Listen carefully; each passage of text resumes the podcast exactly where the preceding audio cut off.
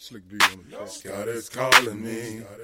I'm in the zone. I gotta see my doctor. God is calling me. Gotta be in the zone. I wanna find. What's up, y'all? You're listening to the Extra Point College Football Podcast. I'm your host, Jacob Carnes, joined as always by my co-host, Daniel Hammock. And we switched things up a little bit this week, and we'll do it over the next couple of weeks. It's, about 8 o'clock Tuesday night, and the College Football Playoff Rankings just came out. We took a little too long last week to talk about the rankings and make our pick. So we're just going to do a quick rankings reaction pod that we'll drop tonight.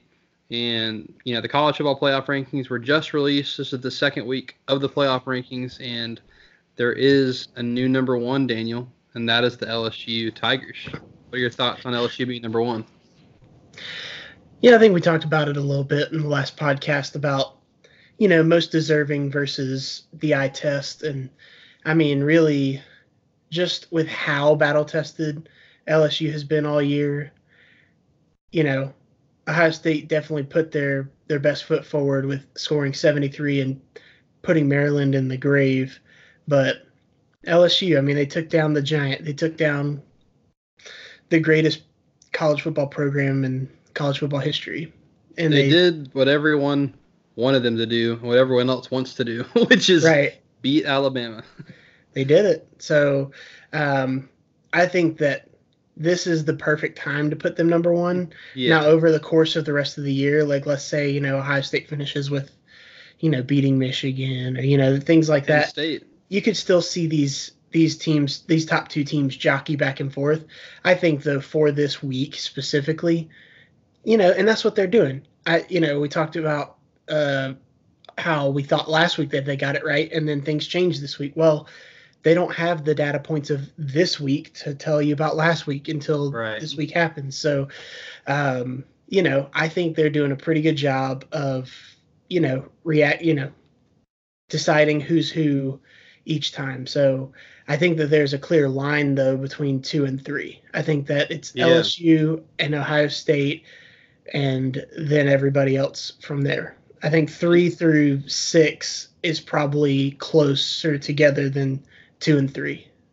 Yeah, and if you're listening and you haven't looked at the rankings yet, the top 6, which is always a big deal as far as the 4 that are in, first 2 out, they released tonight are LSU, Ohio State, Clemson, Georgia as your top 4, which might surprise some people with Georgia being above Alabama, and then Alabama at 5, Oregon at 6. And once again, Daniel, the extra point ranking system, if you listened on Sunday or Monday or even this morning on Tuesday, we nailed this. We got it right. We're 2 for 2. And we're a little bit different on 7 through 13, but all the same teams, 7 to 13. Just the order that we have them is a little bit different. Right. And so let's talk about the next controversial thing, which is, that number 4 spot. I think everybody knew who the top 3 was going to be. That was going to be your 3 big undefeated teams that have proven it, which is LSU, Ohio State, and Clemson. And you've got Georgia at 4 over Alabama. You and I both had Georgia over Alabama at 4. I personally think because of, I try to get in the committee's mind. Now, what they valued last week was, it was the whole reason Georgia was 6 was, hey, look at who they've beaten. Yes, they had a loss, but look at who they've beaten. And you were just talking about Barrett Salee, CBS Sports, saying, hey, the committee's been, inconsistent because they punished Ohio State last year for a bad loss, but they're not punishing Georgia this year. Well, you just said it a second ago. Georgia lost by 3. Ohio State lost by 30.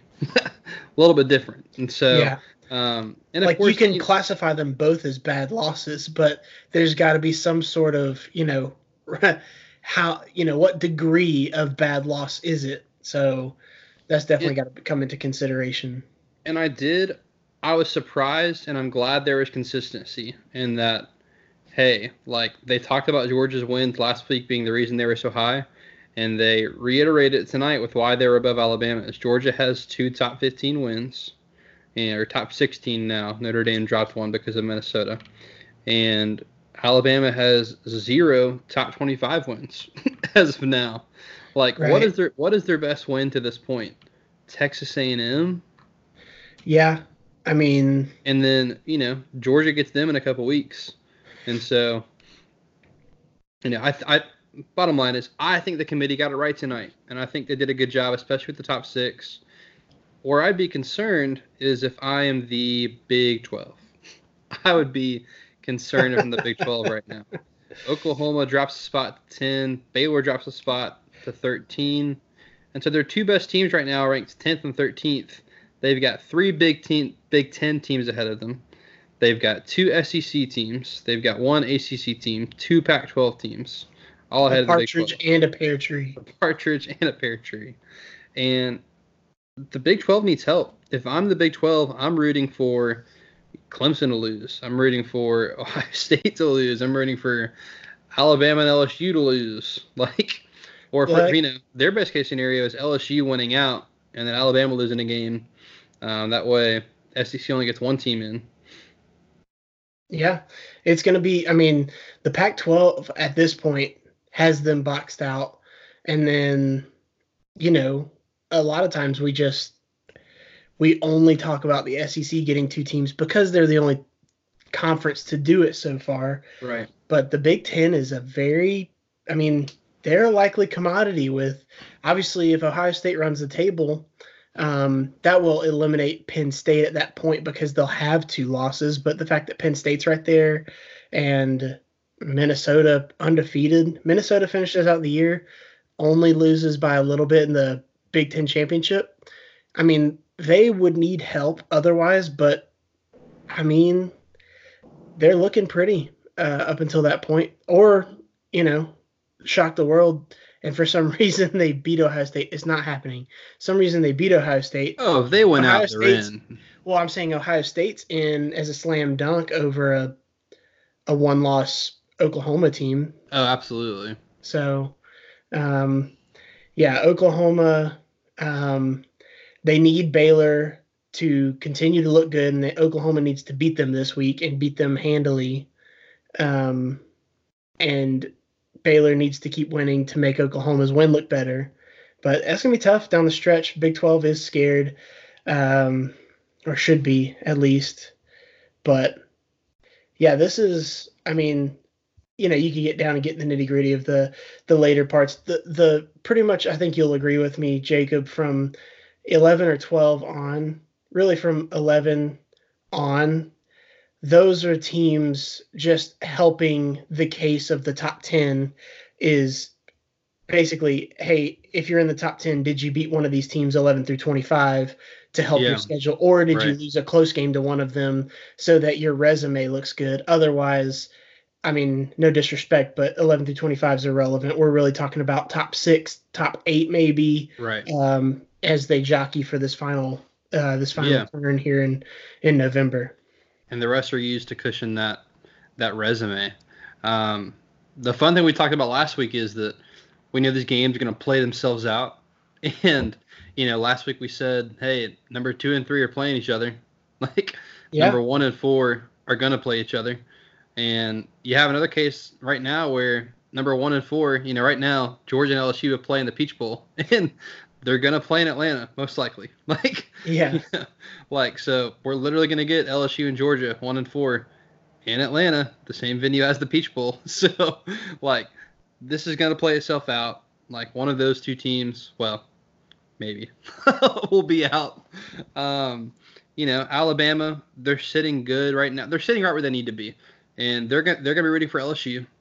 You know, the worst case scenario for Alabama is that Georgia wins the SEC championship. And I was talking – we'll give another shout-out to Evan. I was talking to Evan today on the phone, my boss, an LSU fan, and he was like, honestly – is Evan sponsoring this podcast, by the way?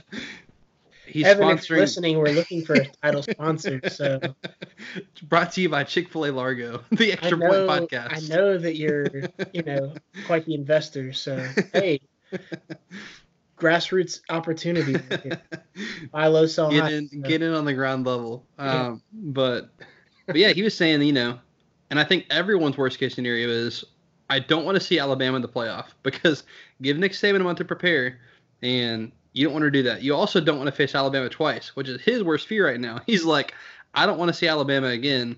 he was like, maybe our best bet is to win out and lose the SEC championship and get into the playoff and eliminate Alabama. And I'm like, honestly, that would be quite the scenario. So let me ask you this, Daniel. We'll end with this. Give me your most overrated team and most underrated team in the college football playoff rankings. Most overrated. I can give you my overrated. Give me that first, then. Man, Texas. Are they? Oh, they are in the rankings. 19th. I just like, man, that defense is bad. Like, their defense is really bad. And I just, then again, I mean, you look at the rest of the country, I don't know who else, you know, you put up there, but I definitely wouldn't put them above Oklahoma State. They beat, but I mean, I take Iowa, Boise State, possibly Navy. They just beat Kansas State. I guess it's fair. It's difficult. I just don't see them as like the top 20. I'm sorry. I just like, you know, to me, it's obvious LSU, Ohio State, and then I think Clemson has to be number 3. If I'm picking an overrated team, I mean, I think they've got an inflated record because of their schedule, but by no means have they done anything to not be where they are. They take care of business. Georgia, Alabama, and Oregon, I mean, flip a coin. You can make a case for any of them. By the end of the season, they'll all have at least one common opponent in Auburn. And so you'll have one common data point between the three of them to tie. But still, it's tough to pick one of them and say they're overrated or underrated. I was tempted to say Utah, and then I just kept thinking, like, no, I think they're right exactly where they should be. Yep. I think Minnesota, coming off the win last week, is right where it should be. Like, just, you know, on the outside rim looking in. Penn State on their heels. I think that's perfect. I think Oklahoma should be where they are, just based on, you know, how they've looked in the past few games.